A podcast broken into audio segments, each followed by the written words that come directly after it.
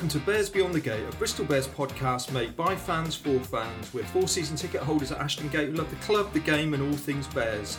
In this week's show, it's our review of the season, the many highs and the occasional lows. We take a look at the key games over the past eight months and the memorable moments on and off the pitch. We also give our thoughts on the players of the season.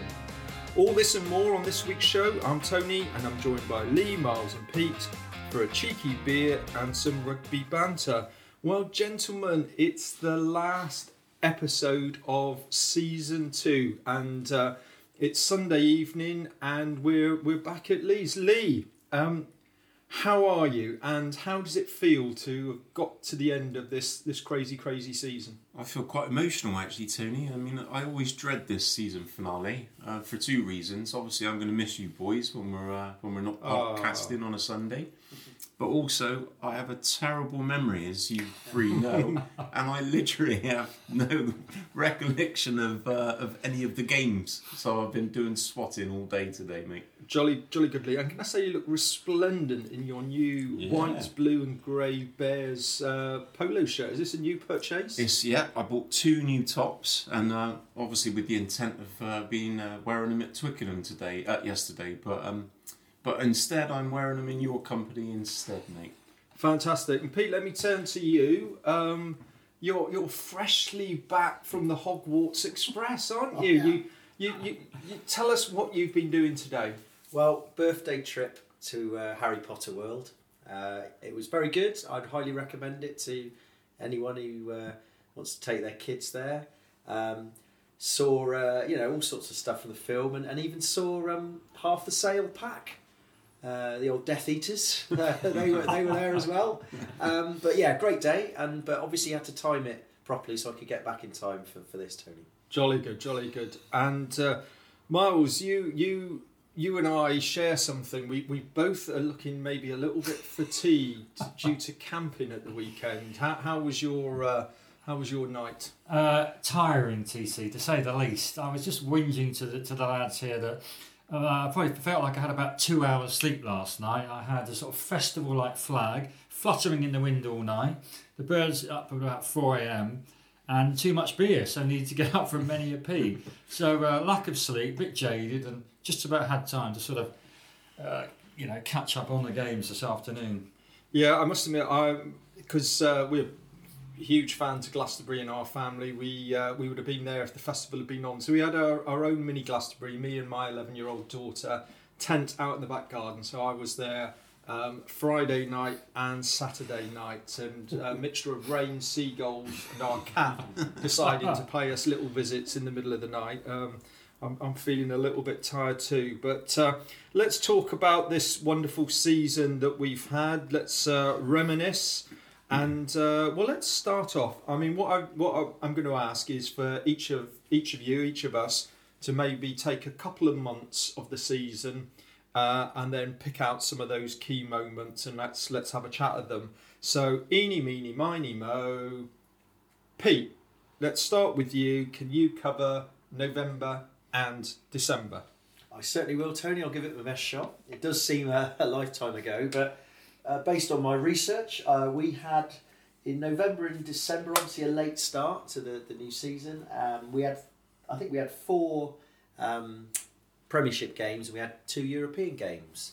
So it was, uh, yeah, it was it, it was an interesting start. I think we had the the excitement and the joy of the season before, where we'd won our first Challenge Cup and we'd reached the playoffs, and I think we were all very buoyant uh, just leading up to that season until we saw the team sheet for that first game against Wasps, when we realised that we were missing quite a few players through injury and uh, international call up. So I think there, it was a little bit of a somber mood that week. I, I think we were a little bit nervous, and, and of course Wasps was first up, and having a, a horrendous record against Wasps, it didn't really bode well. Um, I've got to say, I absolutely I can remember that. And I think that's we said to you guys. We were missing like 16 with injuries Yeah, and international yeah, yeah. call-ups. I thought those first four games of the season, to be honest, I thought if we won one of them, we we'd be doing pretty well. Yeah, well, as it as it turned out, I mean, we ended up winning two out of the first three. Um, we only narrowly lost to Wasps, didn't we? I think we put up a really good performance, and some of our what we might have considered to be squad players, who actually now are probably stalwarts, you know, did a great job. Um, and uh, only I think we only lost that one uh, 23-20. Next game against Warriors, back on back on it again. Um, bonus point win. There was a few. I, I remember there was one big turning point in that game where they almost broke through and scored an interception try, but then the TMO looked at it and it was a knock on, and then straight after that, Kitchener got carded, and then I think Siale Piutau scored, and suddenly we were a long way ahead. And I, I looked back on that and thought, you know, that was a that was a potential banana skin that we avoided and then pushed on. And then of course we had the uh, we had a very very close game against Saints uh, where we were we were losing, and um, old Sam Bedlow saw us through with a with a great kick at the death. Um, came on as a sub um, and slotted slotted between the the the the, uh, the post. And I did actually what there was a little Twitter video on that, and it, and the commentator said. I have no idea how Bristol won that match, but hey, in the in the record books it says eighteen seventeen. So and I, thought, yeah. I, I think Northampton were off the back of a really, Yeah. didn't they? They were terrible towards the end of the Mm. previous season. Had a bad start, and was it we had Tiff Eden because we did. Malins was out, Sheedy Yeah. was out, Lloyd was out. Absolutely, and, and and Bedlow actually came on for Tiff, so it Mm. wasn't even as if Bedlow so so so great. And then we went into Europe, and um, we had our first bit of bit of a chastening experience against Clermont. I'm sure um, we all boys probably remember that we were 21 points down in I think 16 minutes, and were being taught a proper lesson by the uh, the French Flyers. Um, but you know, we came back and scored five tries, and and uh, uh, and then went to Connacht the week later, and dodgy conditions, but ground out a really good victory there. I think showed our class, and then finished off with that Boxing Day, um, that Boxing Day win at Harlequins where we were awful in the first half, and Pat did the old famous. There's two doors, boys. There's that one that takes you home to the coach, or that one go on the pitch. And I think Harry Randall played really well in that game, and we, we came back and, and scored. And uh, you know, it was. I think those those first six games, even though they were a bit up and down, I think they really set a template for the season in terms of the of, of how we pulled ourselves back from difficult positions. And, and I think we learned an awful lot in those first five games that that saw us in good stead for, for games later on in the season. Um, so yeah, I mean, it was a it was an interesting interesting start. As I said, it seems a it seems an age away. Um, so uh, yeah, but um, yeah, it took us up to, to the new year, um, and, and I, I might pass the baton on now, Tone. Well, let, let's pass the button on to, to Lee. Lee, um, if you take us through January and February, and of course it all started on New Year's Day. It did, yeah. We were playing Falcons New Year's Day. Um, it actually take, took us 43 seconds, if I remember rightly, to open the scoring in that game. And what we thought subsequently was going to be a bit of a thrashing for Falcons um, was far from it, wasn't it? And I think the, the key moment of that match was actually the 70 metre effort. Do you remember, you boys remember it got disallowed? And some brilliant interchange play with. Um, I think it was Semi, yep, Semi, Rands, Lloyd, and Piers O'Connor, and Big Nate finishing it off. But um, it was disallowed. Was it a forward pass? I'm not quite sure, to be honest. I can't Or remember knock on or that far something. back. I Yeah. can't remember that far But- back. But I did. I see. In as part of my research, I remembered that actually Kloska got man of the match in that game as well Yeah. and scored a try. Um, so that was New Year's Day, and then we, we headed off in uh, Fine Fettle to Sandy Park, and I don't know what you boys think, but this was for me one of the best performances of the season. I, I, I've been thinking about what, what, what's our best performance, and I, I, I think I, I would agree because um, th- this there was no fluke involved here. We, we outplayed Exeter. Yeah, yeah, we totally dominated them, didn't we? Um, and I think uh, Johnny Hill did score for them, but um, but that for me was was the first moment of the season that I thought actually this could be our year now. Um, And that, that was a seven points to 20 victory, wasn't it? That was, yeah, that was. And then obviously, then the next game we had was um, was the big derby against Bath, where I mean, again, we were talking about good performances. I mean, this one was was a pasting, wasn't it? I mean, we loved every second of Ju- that. just remind us of the score, Lee. So 48 3 it was, and it was the biggest ever Premiership win for Bristol. six tries. Piutau, Morahan, Semi, Lloyd again, Andy Uren, and um, and my mate, Mr. Byrne, BB, who was who was actually uh, earning me lots of money at that time, if you remember rightly, on the bookies. And that was, I mean, that was a that was a, a sixty-minute result, wasn't it? Yeah. I, mean, I Yeah. think we we, Yeah, yeah. we were actually a little bit disappointed that it was only forty-eight, wasn't it? Yeah. I Yeah. mean, it could have been Yeah. so much more. So Yeah.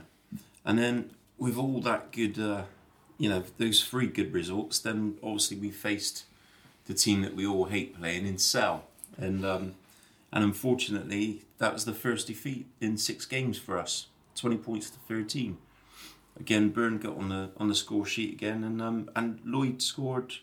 I think he scored. No, he scored one try, didn't he? I think, if I remember rightly. Um, so yeah, I mean that game, I think Sale, you know, they did deserve it in my opinion, and I think that was um, that was it. Kind of brought us a bit down to earth then, didn't it?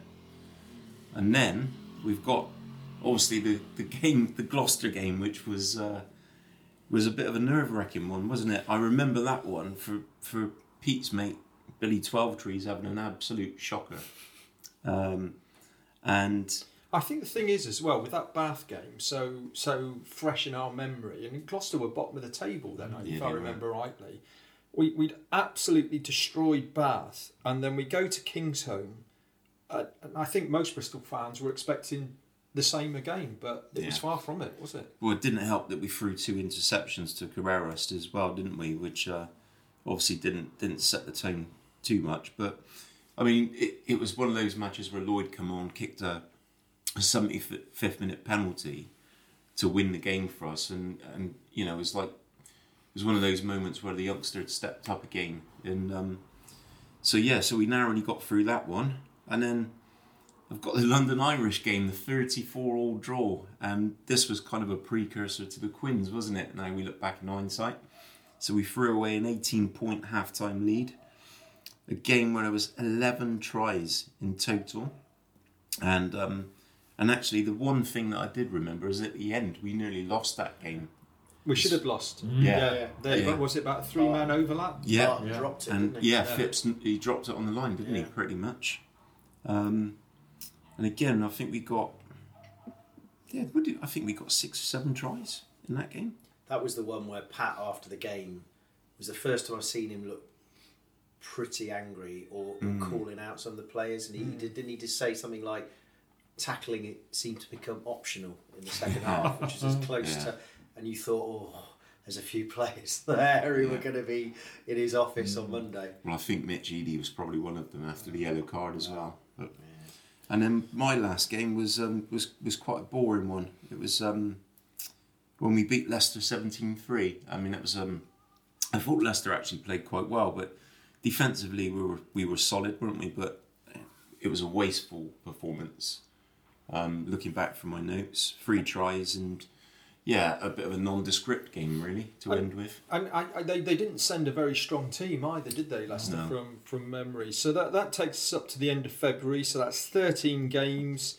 Uh, we'd won nine, uh, lost three, and drawn one. So uh, the daffodils were out, the uh, days were growing longer, Miles, and uh, we moved into March. Yeah. And uh, I think the first game in March was against that uh, bogey team at that bogey ground, uh, which is Six Ways. Absolutely. I mean, it was a busy period, March and April. We got one, two, three, four, five, six, seven games, including a European match as well.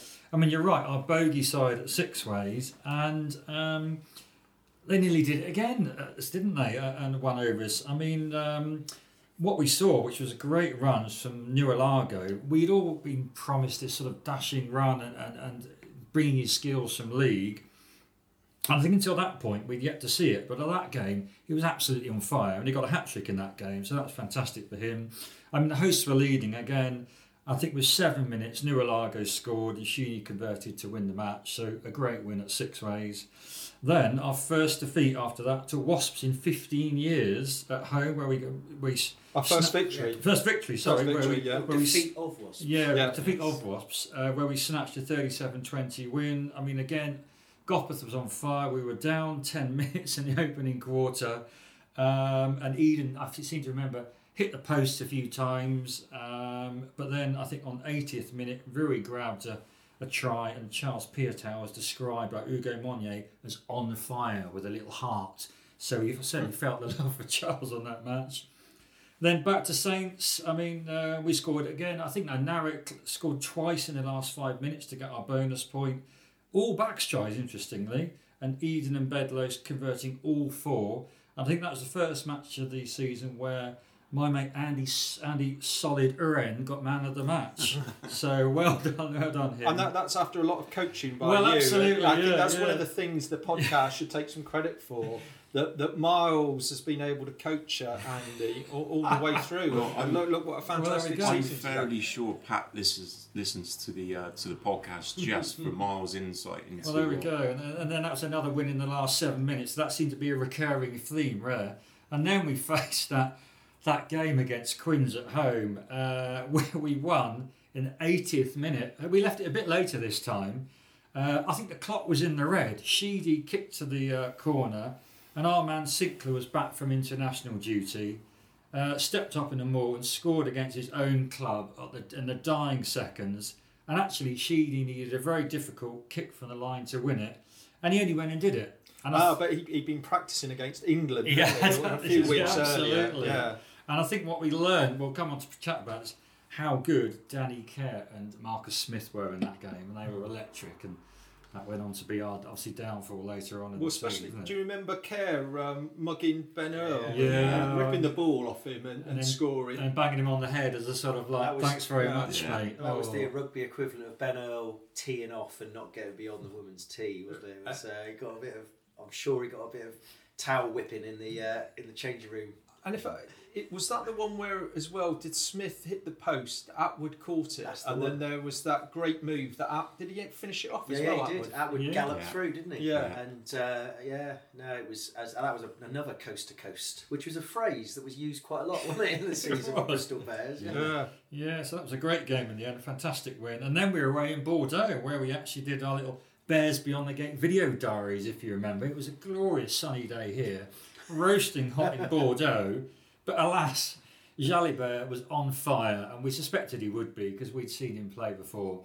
Um, his kicks were on point, and we it was a 36-17 defeat over there, and that was the end of our European uh, chances, really, which is a bit of a sad day. But you know, Bordeaux outplayed us.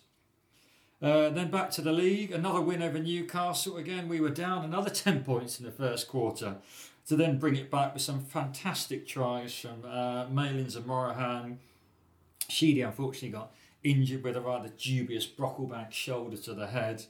Um, but then we went 1 34 17, so a fantastic away win. And then to our first loss in six games was to Chiefs at home. Uh, we were quite, I think we were all quite quite sort of assured that we play play well there. We might get the win. You know, we've got all these games on all these games under our belt, lots of wins. But then Exeter came and Exeter played the Exeter way. Uh, they were phenomenal in the breakdown, and that was a bit of our, our downfall, really. That we weren't quick enough at the breakdown. Uh, they overplayed us, and I think Sheedy was injured the week before, so we didn't have him. And we sadly went down to a 12 20 loss to them, which was uh, our first loss in six games in the league. Yeah, so uh, through March and April, then seven games, won five, lost two. So the losses against Exeter and Bordeaux brought us into May. Um, I mean, by this time, we'd been top of the league for about 13 rounds, I think, uh, or at, at least 10 rounds. Uh, and then uh, off down the A4 to Bath. And do you remember we started that game and we looked absolutely brilliant? We were ripping them apart, weren't we? Yeah. And I think there was a try disallowed early on.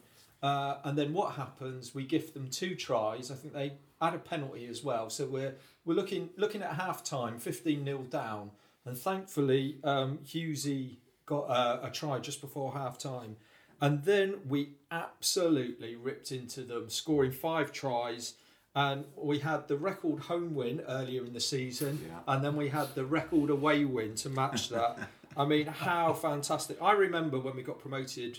Um, uh, what was it? Three three years ago, and texting into uh, the BBC online to say a good season for me would be staying up and beating Bath twice. Well, we beat Bath twice every season now, so uh, every season's a good one as far as I'm concerned. And then we got to the 17th of May, a game that was put back by two days. Can you remember why it was put back by two days, boys? I think I can. Can you remember? I remember. Can you Even I remember this one. Lee, you can remember because you wrote an amazing uh, Bristol Post article about it, didn't you? About I- the I about your did, emotions. Yeah. So Uh, tell- tell us then, Lee. Well, it was it was it was the most memorable day of the season for, for us, wasn't it? Because we all managed to get in and watch uh, watch some sparkling rugby at the gate. It was awesome, wasn't it? It was Bristol against Gloucester. We'd just taken the, the step out of lockdown that meant that we could have just over 3,000 fans in the stadium. And the one thing I really do remember is the noise. Yeah. I was just Oh, yeah. amazed how 3,000 people in that stadium could make so much noise. It was absolutely party atmosphere.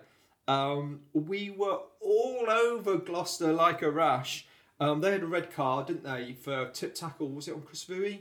Um, quite early on. Was it Big Steve Steve, no, No, Steve, Big Steve, Steve, Big Steve. yeah. Yeah. Somehow at half time it was only 13 7. And I think all of us were thinking, this can't. uh, Sinckler had a try t- taken out. I think by then two or three had gone to the TMO. By the end of the game, we'd scored six tries and butchered or had nine disallowed by the TMO. and do you remember? We, we, we must have spent about 15 minutes watching the big screen. And, and we were all, I mean, we were all a bit giddy because we were back in the ground. Remember the song? TMO, TMO. And we were only doing it as a joke, and then it would go to the TMO. So, to be honest, that that's I think for the fact that we were back in the ground, but also the result and the number of TMO tries chalked off. That will be a game I will remember for a long, long time. Um, and then uh, and then it was uh, sail away, sail away, sail away, and we just thought get the win there, and then we can put our feet up because that that will be job done. We'd already um, qualified for the playoffs. This was to give us a home quarter final. Um, and do you remember that first half? Can, who remembers the score at half time?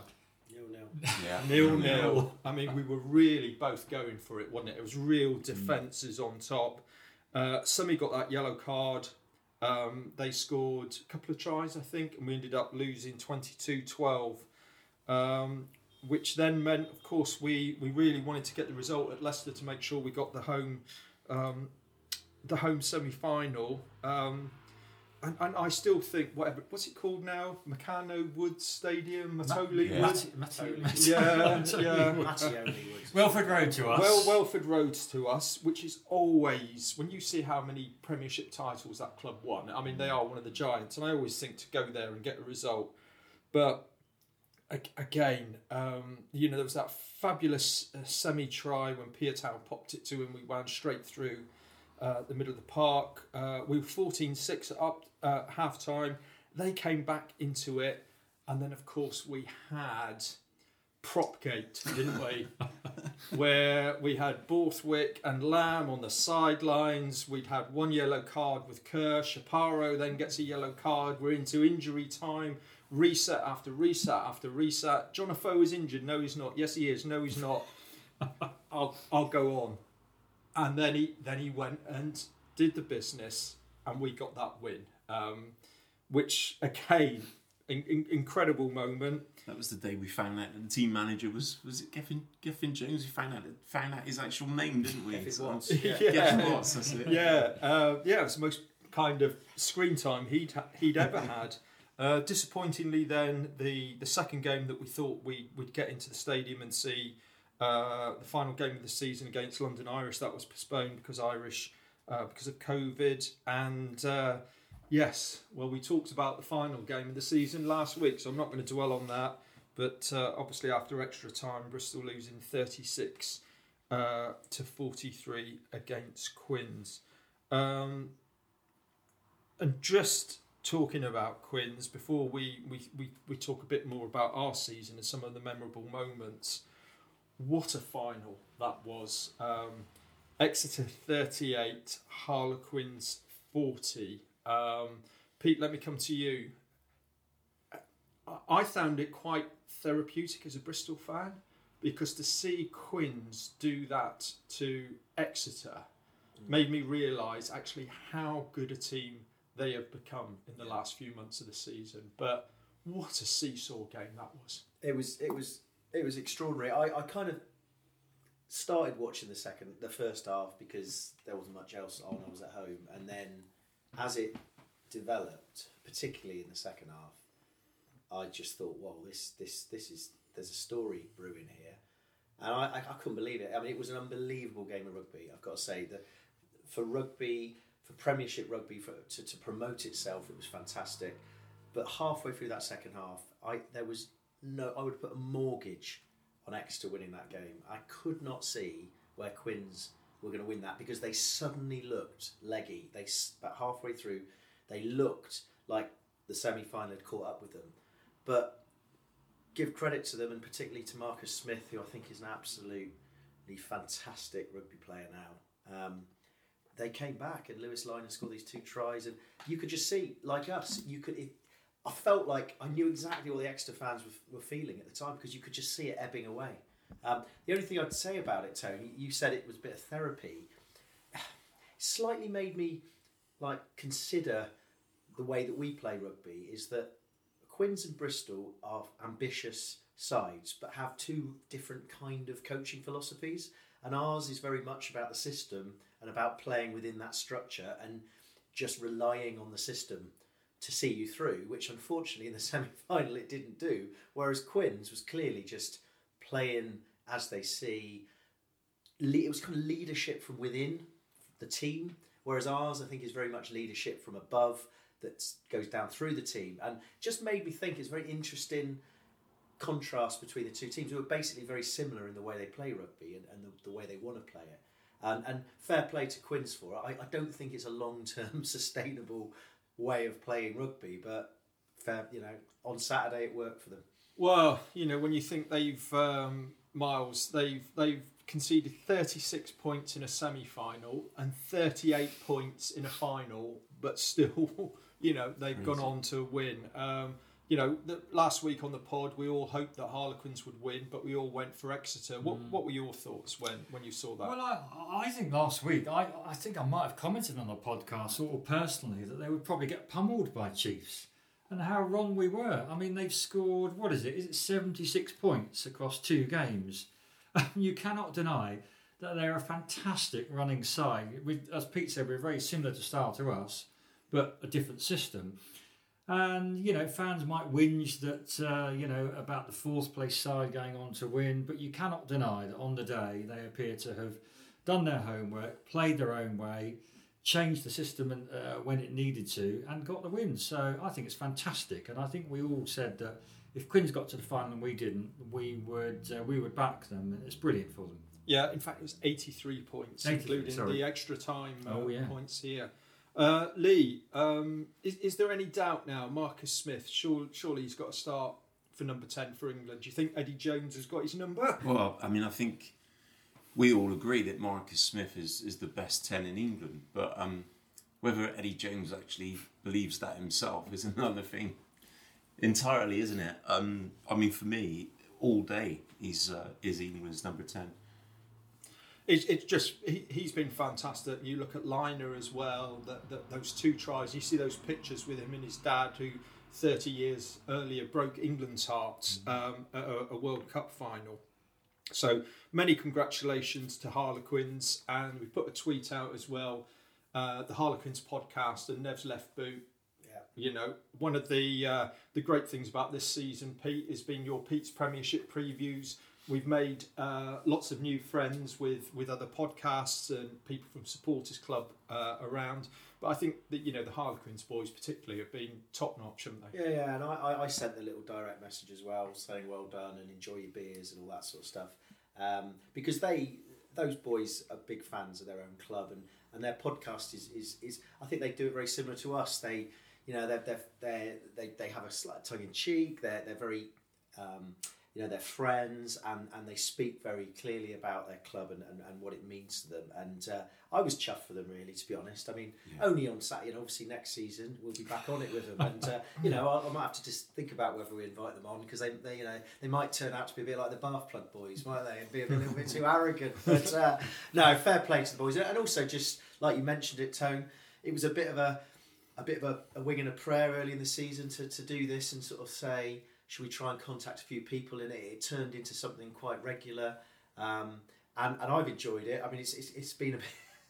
A bit seat of the pants at times, the odd the odd text message at the last minute, but I'd just like to say thanks to everyone who came on and you know all very willing uh, to, to chat and to, to, to give their views and uh, look forward to speaking again next season. And do you know what's going to be really great is hopefully at some gate games at Ashton Gate and some away games we can get to it. Meet, meeting up with some of these people Yeah. uh, and having a beer with them.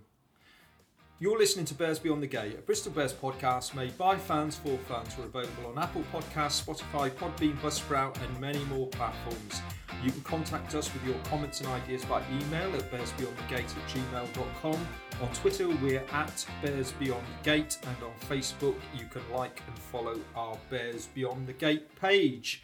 Uh, well, the club's announced the um, Player of the Year awards, and I just thought it'd be, you know, chat through whether we, we agree with those. Just get ready for some sound effects. In fact, Pete, can you can you just talk me through that can of beer that you're just about to open? Well, I just thought, Tony, you were talking about the player, the awards. It would be, I could use this, but yeah, it's uh, it's a bit of a re- it's research purposes. Wild Beer Company, Sleeping Limes, fresh Sleep- limes and lager.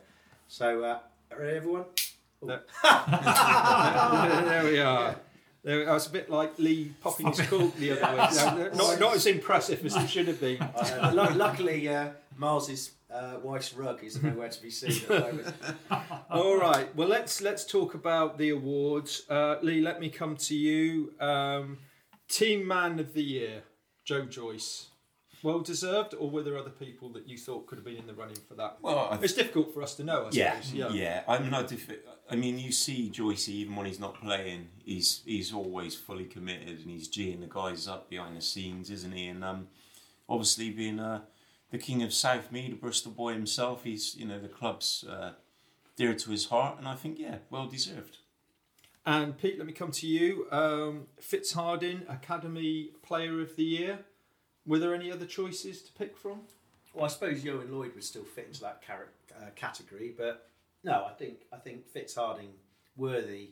Um, you know, putting his head in where it hurts as well, and coming in a couple of times when we really needed uh, a big performance. Um, and I think, nah, which was it? It was the one where we won at the last minute when someone remind me when he he made the little break off the kickoff Yeah, Yeah. and popped it to, to Andy Uren, didn't we? And we scored, and you know that's gold dust and things like that. And so I look forward to to seeing him competing for a you know a, a first team berth.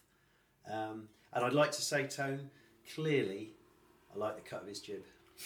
His jib is well cut. Yes. Was that? Was that? Uh, I'm just looking down here. Was Remember that? game? Was it? that? um was it Northampton?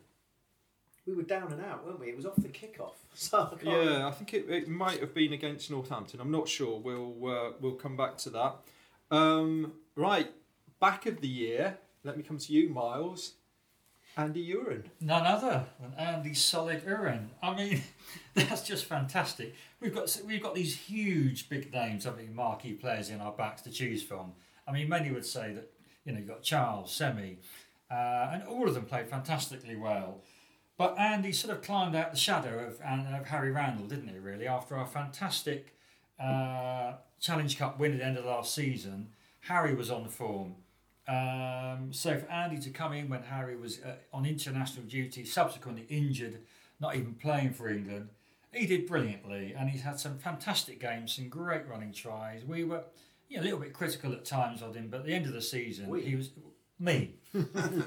he was so important in our game. His kicks were fantastic, some tries were brilliant, and I think that's fantastic for him. yeah, he Yeah. carried the team, didn't he? And I He- think I think it was as much about the minutes on the pitch thing Yeah. as well, wasn't it? Yeah. much as his performances. Yeah, because it was 80 minutes after 80 minutes after 80 Yeah. minutes, wasn't it? Um, and uh, back uh, forward of the year, rather. Let me come to you, Lee.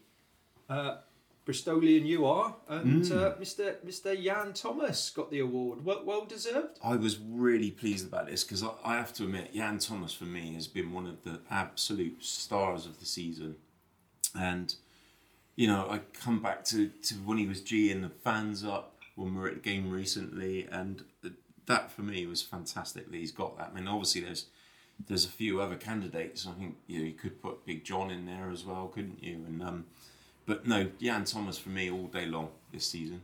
Okay, and th- these were the club awards, um, and the, the two that are left was the supporters club player of the season. They went for Steve Luatua, and the players player of the year was Charles Piutau. So let, let, let me come round, starting with you, uh, Pete. Overall, if you had to award player of the season, would it be one of those two, or would it be somebody else? Well, it's funny actually because I was asked this on Tuesday because I was I was uh, privileged to be on uh, the scrum with our friend Jeff Twentyman, and, and I was put on the spot about player of the season without actually having thought about it.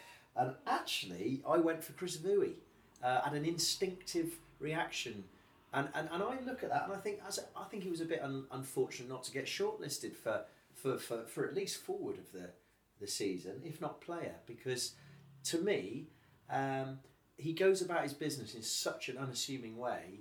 Again, one of these guys that puts minutes on the games. I, mean, I think if you look through some of the stats, you know, he would have had most of the, a lot of appearances, a lot of minutes on the pitch. I think he's, you look at his tackle count. I think some of the stats on Vui's tackle count was, was huge, and, and he was our big line-out man. He was, I think he, I've done some research. Tone fifty-one line-outs won, five stolen. He was top of the tree. And of course, don't forget he, he had that hand injury at the start of the season because Joycey didn't he knee him or Yeah. something in a, Yeah. a line out, and, and I think it, I don't know if it was a break of the hand, but he missed quite a few games to start with. But then he, he's just been all the way But- through. Yeah. So so you're going I'm Chris going to Chris say Vui. Chris Vui. I'm going to stick with what I said. Yeah. And just picking up on that, that was fabulous on Tuesday. Can I just say, um, the the scrum uh, last Tuesday, Jeff had Pete in and uh, two other Bristol Bears fans, and the whole one hour program was just a review of the season and. How wonderful for us as a podcast that you were able to contribute to that, and uh, yeah, and, and actually in the studio Yeah, as was, well. It was amazing. I mean, we were in, it was a kind of temporary studio, so they'd set up. It was in like it felt like I was back at school. It was like some sort of classroom, and we all had little armchairs, and we were. Uh, but yeah, it, it was great fun, and uh, it was really weird actually to be there. But you know, with all this paraphernalia, headphones, and you know, and microphones, because normally it's just been on the phone. Uh, but as we know, Jeff's very easy to talk to, and it became a conversation. Um, and uh, I must say, Tone, I did manage to get two plugs for Bears Well Beyond the done. Game Yeah, in there, at both halves of the show as well. I I just yeah. wanted to know: Did Miles turn it down first then? I, Oh, I, I think I, I assumed I assumed you three were all busy that night. Yeah. Yeah, yeah, yeah. yeah, okay. yeah. So uh, no, that was fantastic. Um, um, COVID, did you have to wear protection? And a mask. Yeah, I borrowed some of Miles. Yeah. Okay, so you're going Chris Vui for Player Yeah. of the Season. Miles, let me come to you next. Uh, who would you have voted for for Player of the Season? I'm not going to deny that the players' player of the season was Charles Piutau. I mean, I, I, you know, we he's such a pivotal player uh, in in the tight games that we win and the runs that we run away with. And I think it only showed really in that last game against Harlequins how much we missed him uh, when he went off with a HIA. So yeah, I, uh, it's difficult because a lot of the backs played fantastically. I, I agree, Vui was brilliant. The unassuming players like Dan Thomas who put in the minutes. Uh, the tackle count is phenomenal and go a bit underrated. Um, so it's really difficult to choose player of the season. But I think, yeah, you know, why not? Charles had some fantastic tries, and he just shows really why we pay him so much. Lee, let me come to you next. Um, your thoughts on Player of the Season? Well, bizarrely, I just want to say there was a guy that looked like Piutau, just as Miles was talking about, and walked past the window. Um, no, the, the, I totally agree. The boys, I mean, well deserved. That's quite impressive, actually, because you're on the first floor, so he must have been about 28 foot tall. Oh, do you mean the other side of the road? other oh, side right, okay. Um, there's one guy that always stands out for me, and I think you'll you'll know what I'm going to say is Stephen Luatua, captain, Superman. and he's the glue. He's absolutely integral to everything that we do, and the guy just never has a bad performance. You know, um, I mean, you could say obviously the semi-final against Quins wasn't his, his greatest moment, but I do believe that he was injured in in that anyway. Um, but yeah, Luatua for me, definitely player of the season. But that, that that's really interesting. One name that's not been mentioned is Piers O'Connor, who uh, uh, I think he played every minute, hadn't he, up till uh, just before the end of the season. Scored lots of tries, made lots of meters. I, I find this really difficult because I don't think one player stood out head and shoulders Yeah. above everybody else. I think you know we've seen some fabulous. Um, all the people that have been mentioned have had great, great seasons. Lots of them, though, you know, like Piutau missed quite a few, was rested for for, for a few. Um, I, I, I find it very difficult to pick. Um, I think Dan Thomas has been hugely consistent, and I think he's he's stepped up. Um, but but if I if I had to pick, I don't know whether I would possibly agree with Pete with Chris Vui. I just think he has just been there since coming back from that hand injury. Has been super consistent, played loads of minutes, and put his body on the line. Yeah.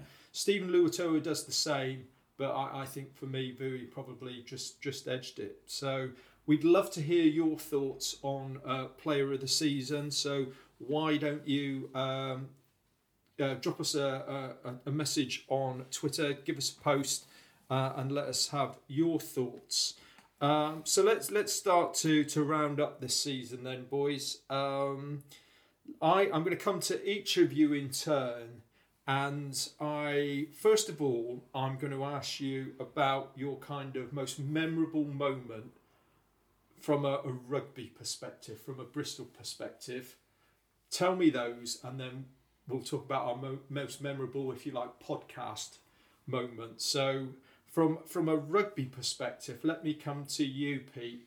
What sticks out in your mind is that that that magic moment. Well, you did give us a bit of a heads up on this, Tone, so I, I have been reflecting on it. And, and, and weirdly, despite all the amazing tries that were both scored and uh, chalked off by the TMO, some of the, the fantastic offloading, whatever, the one thing that uh, sticks in my mind in this in this weird COVID of years was in the London Irish draw uh, when sadly Mitch Eadie had been yellow carded and, and obviously was very keen to get back on straight away uh, because he could see what was happening and, and he ran on still wearing his face mask and I thought uh, uh, fair play to the boy, you know, he's taking the, the, the government's uh, uh, guidelines, unlike few people, to the letter of the law. Um, but I think what was funny about it was he was kind of five, ten yards in, and obviously someone realised, and he did that thing we've all been there when we've done something so stupid, like that you got nowhere to go, and you just got to like laugh it off. And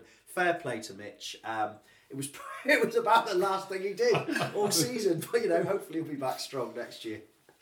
Miles, let me come to you. Your your magic moment from a, a rugby perspective. Yeah, I think it has to be really. We'd all, you know, seen how well Semi had played, uh, his fantastic running skills, but then in a sort of game versus Bath, really, he came up against the light-footed England capped Jonathan Joseph, who we'd who'd been described as having excellent defence skills, only to sidestep him and, and and burn him and then score a fantastic try. It was almost reminiscent of a few years ago, if you remember, of me trying to sidestep Lee on Ealing Common. but alas, he caught my leg and we ended up in a fun scrap on the floor. But there you go. So Jonathan Joseph didn't have a scrap with uh, Sophie Ranjraj, didn't catch him. So you could argue Lee's a bit quicker than Jonathan Joseph. Uh, and Semi uh, just had a fantastic, a fantastic try. The look on Joseph's face, as Semi just breezed past him. I mean, that that was incredible. It was a bit Abs- like the look on Miles's face. I just remember when Lee- yeah. when Lee grabbed him. Yeah, Lee, your your your uh, rugby moment of the the season. Well, first of all, I don't know if you guys remember. The funniest thing that I remember actually was Nathan Hughes. Remember when he was? I can't remember the player. I think it was a scrum half, and he was actually riding him, Yeah. spanking his backside. Bath. That was the Bath- Bath that was game. the Yeah. Bath game. That's right. It was Yeah. the Bath game, wasn't it? He it? was riding Ben Spencer. That- I'm sure of it. That for me was I, I literally rewound that and played that back about fifteen times. But the other funny moment for me was John Afoa, the ageless John Afoa coming out for the start of that second half and doing his Superman. And that was just absolute class. I loved that. Yeah, I, I, I, I'm gonna. I'm probably gonna stick with John Afoa. Just the the Leicester game uh, when he was just sat there on the bench, not moving a muscle. I, you know, just thinking, I'm going to go on there in a minute, and I, I, I'm just going to sort this out myself. and then, you know, after all that debate with Borthwick and Lam, he went over there, and then he did that we got the penalty, or no, no, Uren got the ball, didn't we? We we, we got the ball out. We we Genge got done. Uren picks it up, kicks it into touch, and then Afoa does that chest pump against Wigglesworth, doesn't he? and then it all kicks off. Uh, I mean, I absolutely, absolutely love that. Um, and I'll just throw one more in, and that, that was the Max Lahiff pre-game oh, yeah. interview when he Oh, was brilliant. trying to bend the post with his head, and then was talking about, wasn't he, seeing his ancestors when he uh, was uh, uh, playing the, the, the week before. And Max Lahiff, what a what a character! We're so lucky to have uh, big characters like him at the club. So let me come back to you then from a podcast perspective in the last year. Um, your your magic moment, Pete. Well, it's slightly indirectly related to the podcast, but my big, big moment really for, for basically, I guess, from being involved in this um, was it was, as you all remember, boys, well, you've probably forgotten now, it was a big birthday for me earlier on in March. Um, and uh, uh, I, I, I do have a I, I do have a contact of someone for the club and very who I know quite well and, and very kindly they organised a, a little birthday video message from some of the players. I think it was Callum, Joe Joyce, Kyle Sinckler, who referred to us as Bears Beyond, and uh, and um, Pat, Lam himself, uh, and also Max Lahiff, I should say.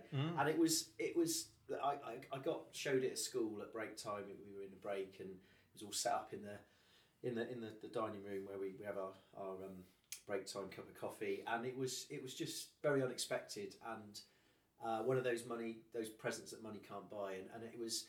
I just thought I know it was partly because you know the person I know knows we do the podcast, knows that we've been doing this, and I know that the players know that we do it, and so do the, the, the coaches. But they also respect the fact that we're kind of independent, and you know we're a fan podcast. We we say what we want to say, but despite all that, um, it was great to get it, and and I think you know Pat's message to me was. 50's the new 40, mate. So uh, I'm, I'm all over it. So Yeah. if Pat says it, then that's brilliant. That's right. You were off on the Hogwarts Express. I was, weren't yeah. yeah, yeah, yeah, yeah. Juvenile, juvenile. Um, and if anybody's not seen the video, if you look on our Bears Beyond the Gate page on Facebook, I think the video is still there. So uh, it was wonderful, wasn't it? Absolute wonderful moment. Um, Miles, your your kind of podcast related memory of the this season. Uh, well, I think it's we all agree it's fantastic to actually be recording back together again, and then following that uh, uh, little trip down to the match on the on the Monday night to watch Gloucester. Uh, it was it's hilarious because oh, our, our friend Jeff Twentyman called up uh, Pete and he went, "Well, I'm here, but." Miles is next to me. Do you want to wear with him? So there we are. I uh, have my sort of uh, preview, my sort of premiere chat to Jeff after it, a your, game. it was your debut. It was my debut, really, and I didn't get a, uh, a diamond duck on that occasion. Pete was across the street. We were trying to sort of stay fur- further apart to stop any echo or feedback, but that was just great. We had a little cheeky little chat with Jeff, and it was just following that but going back at the gate. I think we're all giddy, weren't we, with, with pride to get down there. So that was that was a great great part of the season on the pod for me. So BBC Radio Bristol he popped his cherry when they played the cherry and white. So uh, Well excellent stuff. Uh, Lee, how about you? Your your podcast magic moment. the one the one thing that stands out for me, Tone, was um, obviously you guys know I've been through a bit of a, a- an hectic couple of months, and the one thing that stands out for me is is is having you guys round here to my new place. Um, and we recorded what for the first time in 16, 17 months, was it? And that, that was very emotional, to be honest. And it was uh, kind of the fresh start for um, for me. And that was my podcast moment of the season. Yeah, and it's fabulous. And I don't know if the listeners pick it up. Um, you know, we, we, we, we had a good laugh when we were using the online system to record, but there's nothing like just the four of us stood round this this microphone recorder having beers and uh, you know we're, we're we're four mates we're four people that love the rugby uh, we love each other's company so uh, it is wonderful to to to be back together again um, I think for me the just I, I- think actually I'm, I'm gonna there's a couple of things and I'll, I'll give you my my magic moment. I think Pete's Premiership previews have been Yeah. great. I've loved Yeah, the fact that we've been able to talk with fellow fans uh, and I we've had a lot of listener feedback as well that they like that. They say it means we don't have to listen to you for quite, quite so much during the program um, but well, joking aside um, I also thought the the semi final although it was a really disappointing uh, result it was so nice for us because we had people were turning around saying you're the Yeah. podcast boys aren't you? And actually it was so nice. Some of the Yeah. people that have listened to us for for months well for the last two years uh, actually to have a chat with them and meet some of them. Uh, but for me it was the the second podcast of uh, this season it was episode 50 and i got to interview Pat Lam Yeah. um, which which was a great honour. And again, thanks to um, Tom Tainton and Pat for for organising that. But it, it, it's it's been wonderful. Um, we're abso- we're on actually episode seventy nine, and um, this will go out hopefully tomorrow morning, Monday. Although I, I am flagging a bit after me me, me, me camping nights, but uh, we will surpass 50,000 downloads Wow. with this Boom. episode. Wow. We're, we're on something like just under 49,900. Uh, so I just feel really humble that, you know, that many people have downloaded the show over what Yeah. these last 22 months or so. Um, let's let's move on then um, and uh, something quite topical uh, certainly this weekend uh, is the lions tour to south africa uh, now lee um, home soil game up in uh, scottyland and uh, the lions uh, winning 28-10 uh, against japan uh, a good omen do you think for the tour Well, it was. I think during the game. I mean, I think they, they did take their foot off the gas a little bit, didn't they? And you know, I kind of I watched it on the harbour side yesterday. Um, Japan came back into it quite well. Um, but obviously, since su- subsequently now we know that Alan Alun Wyn Jones is out, which is a huge loss for the Lions, and obviously COVID outbreak in the South African camp now, which could uh, completely shake up the whole tour, couldn't it? Absolutely, and, and uh, let me come to you on that point, uh, Miles. Three COVID cases. Um, can, can the tour go ahead as, as scheduled? Because I think the Lions are flying out tonight, aren't they? They're right. Yeah. It's either tonight or yeah, tomorrow. something like that. Uh, well, you know, COVID's been with us, hasn't it, for the last 14 to 16 months, and it's affected our games and some international games. I mean, only this weekend, we were all looking forward to seeing Randall and Malins, weren't we, play for England A, uh, only to find that there were some positive cases in the Scotland camp. So sadly, you know, they didn't get a run out. It's having a massive effect. So yeah, I don't know. It's very late in the day, isn't it, to reschedule all these games uh, in South Africa. Something's got to be done. I mean, they, they, you know, the, the whole camp have now got to isolate for, I presume, about seven days.